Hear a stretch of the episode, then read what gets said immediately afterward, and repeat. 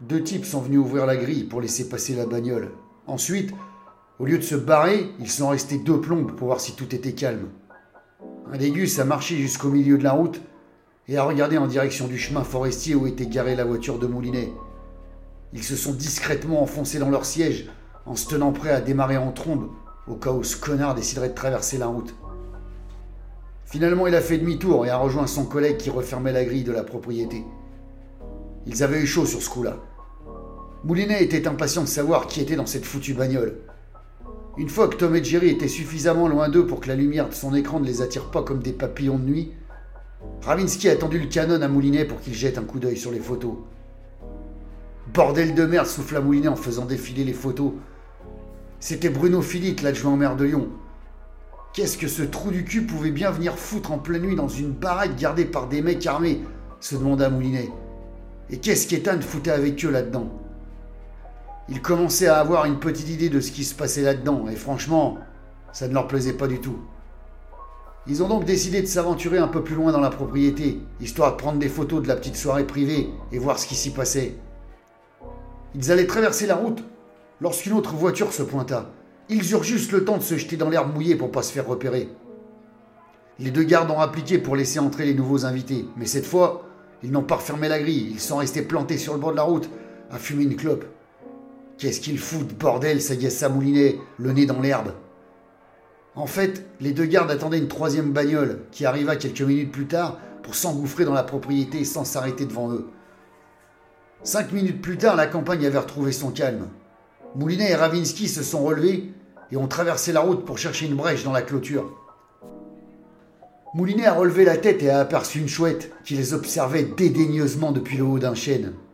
Qu'est-ce qu'elle en avait à foutre que des humains fassent des trucs dégueulasses à d'autres êtres humains? Pensa Moulinet, qui à ce moment précis aurait bien aimé être une putain de chouette pour ne rien en avoir à foutre des humains. À cause de son plongeon dans cette foutue herbe mouillée, son jean était trempé et plein de terre. Moulinet détestait la campagne et toutes les bestioles qu'elle contenait. Ils longèrent la clôture jusqu'à ce qu'ils trouvent un passage. Ravinsky fila un coup de latte dans la barrière vermoulue qui céda aussi facilement qu'un petit gros devant un sneakers.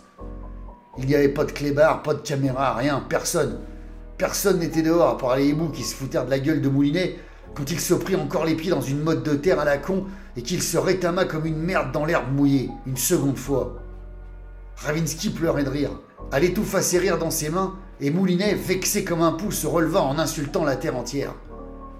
Ravinsky lui dit de la fermer et qu'on n'entendait que lui, et d'arrêter de geindre comme un putain de mouflet insupportable. Sur ce coup-là, elle n'avait pas tort. Ils se faufilèrent discrètement derrière la maison et cherchèrent une fenêtre avec des volets entrebâillés. Ravinsky partit à droite et Moulinet à gauche. Il en trouva une quelques secondes plus tard. Il envoya un SMS à Ravinsky pour qu'elle rapplique avant de grimper sur la petite corniche pour mater à l'intérieur de la baraque et voir ce qui se passait. Ce qu'il vit le déconcerta. Elle fit des photos de la petite réunion. Il ne faisait rien de dégueulasse là-dedans comme il l'avait soupçonné. Pas de prostitution, pas de cam, rien. Ils étaient une demi-douzaine assis dans des canapés dans le grand salon et ils parlaient entre eux une coupe de champagne à la main en se passant des documents. Dans le lot, dit Moulinet en se tournant vers Ravinsky, il doit y avoir le salopard qui a violé Gwendoline. C'est déjà ça, on aura au moins la photo de cette merde.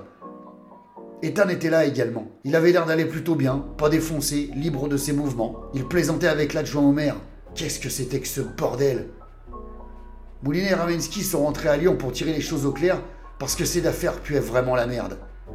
Émile Gaffaro, le père d'Ethan, avait apparemment oublié de leur parler de deux ou trois petites choses importantes concernant son fils.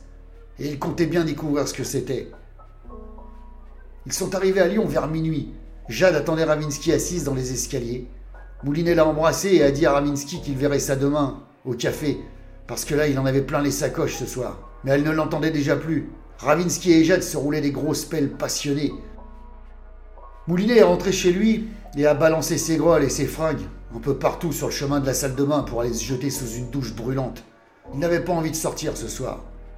Il s'est fait chauffer un chili de supermarché au micro-ondes et est allé chercher son vieux pote Johnny Walker dans le tiroir de son bureau pour bouffer ensemble dans le canapé.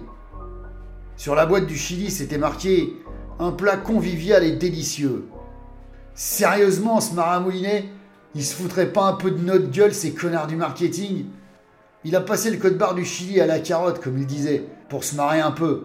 La carotte, c'était l'application Yuka, qui te disait si tu mangeais bien ou mal. Bordel, s'exclama Moulinet en regardant le résultat. 2 sur 100. C'était vraiment de la merde ce chili. Trop de sel, trop d'additifs, trop de gras saturés, trop de sucre, trop de tout. Qu'est-ce que je fais du coup se demanda-t-il en rigolant. Je balance mon repas à la poubelle et je mange pas? Comment je fais? En fait, j'en ai rien à foutre.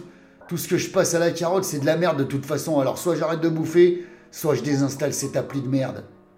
Devinez ce qu'a fait Moulinet. Eh bien, il a désinstallé l'appli en se disant que ça ferait plus de place pour une autre appli encore plus con, qui lui dira s'il faisait bien ou s'il faisait mal, comme dans la chanson de Jean-Jacques Goldman. S'il avait faim ou pas, quand il devait boire de l'eau ou pas, s'il devait mettre un fut ou un short, ou comment il devait faire s'il se brûlait un doigt. Connerie. Finalement, il alluma la télé et zappa sur toutes les chaînes. Ça devait faire mille ans au moins qu'il n'avait pas allumé cette foutue télé. Il s'adressa à Johnny Walker en rigolant. Tu vois mon pote, déjà avant le Covid, la télé c'était de la merde, mais là, j'ai plus de mots. C'est le néant total, le vide sidéral, la culture du vide et du rien. En plus, ils ont viré Patoche, ces blaireaux. Tout part en couille, mon Johnny, c'est moi qui te le dis. Il a coupé la gueule à un trou du cul de présentateur bidon qui prenait plaisir à annoncer des mauvaises nouvelles à tout le monde et s'est mis la suite de Walking Dead sur Netflix. Putain, râla-t-il en naviguant dans les épisodes. J'en étais où déjà?